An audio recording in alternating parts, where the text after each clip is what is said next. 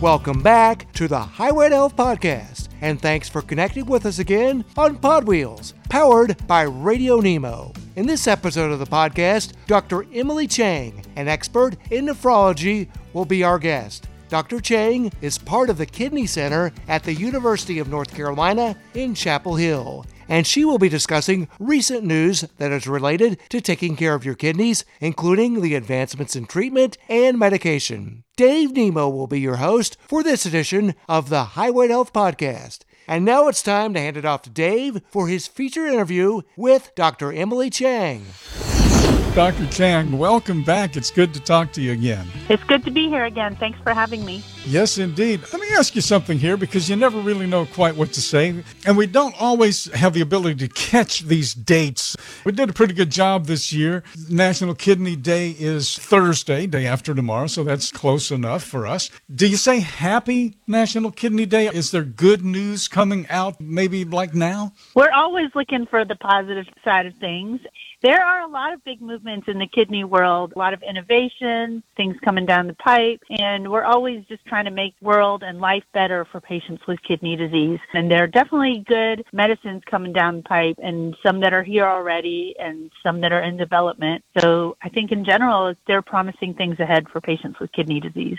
There are so many things that we instinctively should know, and we kind of do know, but we have to dig too deep to discover them, so we kind of just let them go. And one of the things in the trucking and logistics world is that our idea of the supply chain was a three link chain the supplier, the person making the widget, the carrier, the trucker that's bringing the widget, and the receiver, the person who is going to sell the widget later on. Then that's the supply chain. And then we came to the stark realization that every human being in the world world is in the supply chain, and it's a myriad of spider webs within spider webs and Rubik's cubes and Gordian knots, and it's all intermingled so complexly that we'll never get to the bottom of it. And more and more and more, I think we're starting to understand that about the body. In terms of, we all know it's all connected. The thigh bone's connected to the knee bone and all of that, but kidneys they work together. One affects the other, both good and bad. Am I going overboard in the idea that we're just now and I don't mean you guys, I mean us, the layman. Are we starting to maybe start to connect the dots a little bit better to understand why it's important to take care of this? Because if you don't take care of this, that goes down the drain. Such a good analogy. And it's true. And I do think people are, at least as far as the patients that I'm seeing and talking to, because I have a lot of patients that come in and ask me, does it matter? Do you care this? Do you care about this pain? And a lot of times I say, yeah, it's all connected and some things may matter more than others, but one thing affects another, affects another. I'm a specialist, but we're all connected. I have a lot to do with the endocrinologist, with the cardiologist, with the rheumatologist. We're all kind of tied together through the wonder of the human body. Wow, that's incredible in terms of transportation, the transition from fossil fuels to hopefully some kind of a sustainable future. That's what the goal is. But we have to really turn the whole card deck upside down. Is your deck being reshuffled in a sense in medicine at this point? Ways, it really is. One of the ways I feel like we're really reshuffling, at least in my field, we're really focusing these days on what we call patient centered care so in the past, a lot of times we think about the disease and how do we treat the disease? How do we make you live the longest? We've kind of turned, I guess maybe not quite a 180, but close to it, a 100 degree turn to try and think what's best for the patient. We know that doing dialysis this way makes you live the longest, but is that the best for the quality of life of the patient? Is that how the patient lives the most happy, fulfilled life of the years they have? So I think that's just one example of one way we're reshuffling the deck is really focusing on what matters most to patients. It's interesting here, and I just pulled it up in front of me. And I say this with all due respect, but even the VA, the Veterans Administration, has moved to a whole health mandala that they have. It's an eight point circle. They talk about movement of the body, surroundings, personal development, food and drink, recharging, family and friends, spirit and soul, power of the mind, me plus self care plus professional care plus community equals whole health. So that is really resonating even through the halls of VA, which I think is really saying something. Being a veteran myself and having had a touch of VA care, which is great medical care, but none of that stuff was involved, none of this spiritual stuff. You know what I mean? Oh, absolutely. I mean, the VA healthcare system touches so many people so having things go through there, you can reach a lot of people. I love that kind of holistic, the whole body, whole person, whole mind attitude because you think that it doesn't touch the kidneys, but it really does because stress and not being mindful raises your blood pressure. Raising your blood pressure then is hard on the kidneys. And there you go. Now you're at risk for kidney disease. And that's just one example. But absolutely, the whole body, whole mind, whole person mentality is a big move for us. What causes problems? Everything. What can you do about it? Pretty much anything. Anything you do is going to help. And the more anythings you put together, the better off you're going to be. I mean, that's about as far as you can go, isn't it? Yep, definitely. And good to get guidance on what are those anythings and everything to do. Because I think sometimes patients are like, well, which of these things I hear all this about diet, which is the diet for me? Let's zero in on kidneys because people are saying, well, wait a minute, are they going to talk about kidneys or not? I asked you not to answer me when I asked you this question during the news break because we had just a short amount of time. Okay, which comes first, the chicken or the egg? Does a heart problem affect the kidneys and make the kidneys go bad? Or do the kidneys affect the heart and cause heart problems? They don't work alone. So who's in that fight? Well, actually, it's a circular argument. We see them both, and of course, I'm going to say the kidney rules it all because I'm a nephrologist. But these are two specialties, the heart and the kidneys, two organs that are so tightly connected what happens with one almost directly affects the other. One of the big things about chronic kidney disease, which is a very prevalent disease, is that most patients, and I think that there's a misunderstanding here, most patients with chronic kidney disease actually die of what we call cardiovascular disease, heart attacks, strokes, that kind of thing, and mm. not the actual kidney disease itself. Mm-hmm. Is it because so the kidneys themselves don't really have the power unto themselves to kill you? They do.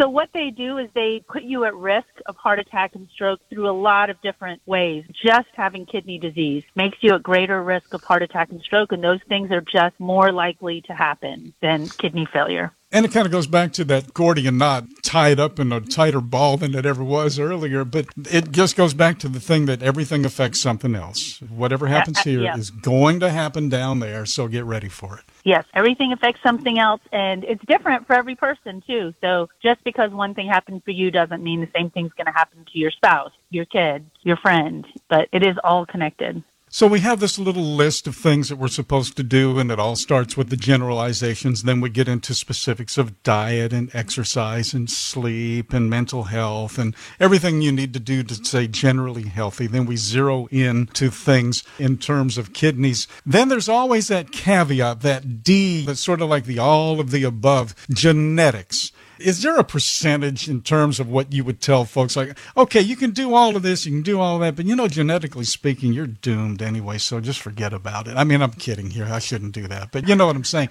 Is genetics a kind of a cop out in a sense too for some folks?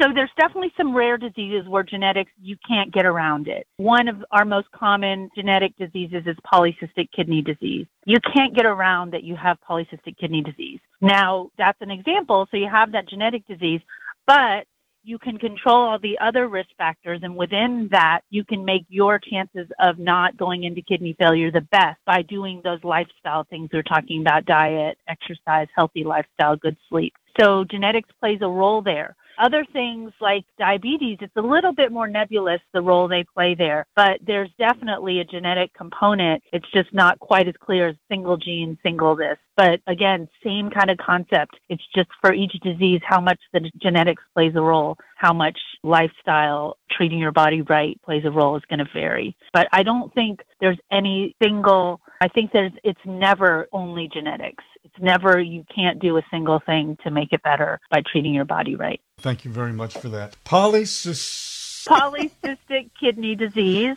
That is a disease where you get cysts that grow in your kidneys. Cysts are like bubbles. Yes. And, Do we know where they come from? There are several genetic defects. We don't know all the genetic defects, but there are a number of them that cause just the cells in the kidneys to grow inappropriately. Got it, and they don't it. stop like they usually are. So they grow out of control. So that is the one genetic thing that if you got that, it's genetic. You can't get it otherwise. That's the only way you get it is from genes. Got it. One day that gene will be weeded out of our genetic code, I would imagine. I'm not sure because we actually have ways to treat it now, and it's not a lethal. Certain genetic diseases that are pretty lethal present in children and don't allow the children to reproduce, those will weed itself out or those will become less prevalent. But for this one, for example, it's not lethal and people can reproduce and there's a variability as far as how severe it is. So it will persist. There's families with multiple siblings who have it and just continue it on. Diabetes is diabetes. My father died. He was only 33 years old. He had what they called juvenile diabetes in the early 50s. Couldn't keep a job because he had to take shots, and that was tantamount being like a drug addict in those days. I mean, things have changed a lot. My point being is that type 1 diabetes is sort of like its own entity. Type 2 diabetes is what I hate to put it this way, the more general population is concerned with because we're getting this like left and right. I mean, the numbers are going up faster than the stock market. Yeah, type 2 diabetes is definitely more common than type 1. They're both genetic. Both of them have a genetic component, which I think some people don't understand. One is just more complex. Type 2 is a bit more complex, the genetic component to it, and we really don't understand it that well. Back in the day, type 1 was thought of as the juvenile one, type 2, older one, people who don't take care of their bodies as well, but there's definitely been a melding of that, and it's not that crystal clear anymore. So you may have a type 2 present very early. You may have a type 1. I remember when I was in training, I had a 96 year old present with type 1. So it's not as clear as we once thought. And diabetes treatment has come a long way, and we have so many more tools than we used to, which is pretty exciting for us as nephrologists because diabetes is the number one cause of kidney disease, and that was mm-hmm. one of the segments we talked about. So it's real important to me, diabetes care. Yeah, absolutely. And boy, diabetes then leads to other problems too, heart problems and on and on and on. But the kidneys are on the front lines of that. About 40% of diabetics will end up with kidney problems. Got a couple of new meds. We got just a couple of minutes here, but I asked you early on, do we say happy kidney day? Is there some good news? And you kind of said, yeah, there are a couple of new meds out there that have some promise. Yeah. Well, we've had one group of meds around for a long, long time, and we tried very hard to get a lot of our patients on those. Those are a certain class of blood pressure medicines. But here lately, we have this other group of medicines. We call them SGLT two inhibitors. Leave it to doctors to make of complicated course. names. I was about to say that. they were originally found to treat diabetes, but it turns out they treat diabetes a little bit. But as we are looking to see to make sure they're safe for the kidneys, we found out not only are they safe for the kidneys, they are very protective of the kidneys. So then we pivoted to just treat anyone with kidney disease with these medicines, regardless of whether you have diabetes or not. So they're becoming more and more widespread use endocrinologists are using it. We're using it. Turns out for some patients with heart disease, it's really beneficial too. So these are a great group of medicines if they're right for you. There's another group of injection medicines that are very common now. They're doing a lot for people with diabetes, helping people get off insulin. They are helping some people lose weight. They're also good for the heart. Not necessarily as direct benefits for the kidneys, but we think there are probably some benefits for the kidneys. We're out of time, unfortunately, but that is a wonderful way to end our program here this morning on a good positive note. But again, folks have to take positive action in their own lives to keep ahead of the game, right? Absolutely. That's the number one thing I like to stress. Take care of yourself, be healthy. That closes out this edition of the Highway to Health Podcast. We would like to take this opportunity to thank you once again for spending part of your day with us on Pod Wheels, powered by Radio Nemo. Now, folks, you can always find the Highway to Health Podcast through Pod Wheels, powered by Radio Nemo and let's tell you about a few of the outlets where the podcast is available. You can listen to all of the episodes of the Highway to Health podcast through our website, or you can subscribe to the podcast through all of the major podcast platforms, including Apple, Spotify, iHeart, Amazon Music, and Google Podcast. Just go to wherever you get your podcast and search Highway to Health. The Highway to Health podcast is a production of Pod Wheels powered by Radio Nemo.